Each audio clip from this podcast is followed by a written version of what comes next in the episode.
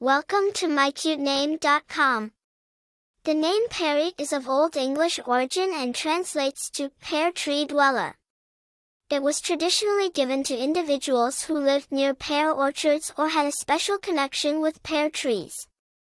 The name symbolizes strength, longevity, and fruitfulness, much like the pear tree itself. The name Perry has its roots in Old English, derived from pear, which means pear. It was initially used as a surname before transitioning into a first name. The name was often given to people who lived near pear orchards, signifying their connection with nature and the land. Over time, Perry has been adopted by various cultures and languages, each adding a unique twist to its pronunciation and meaning.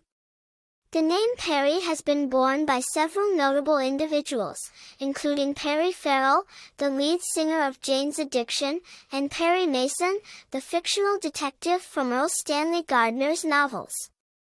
In terms of popularity, Perry has consistently ranked within the top one thousand names in the United States. People named Perry are often associated with strength, resilience, and creativity.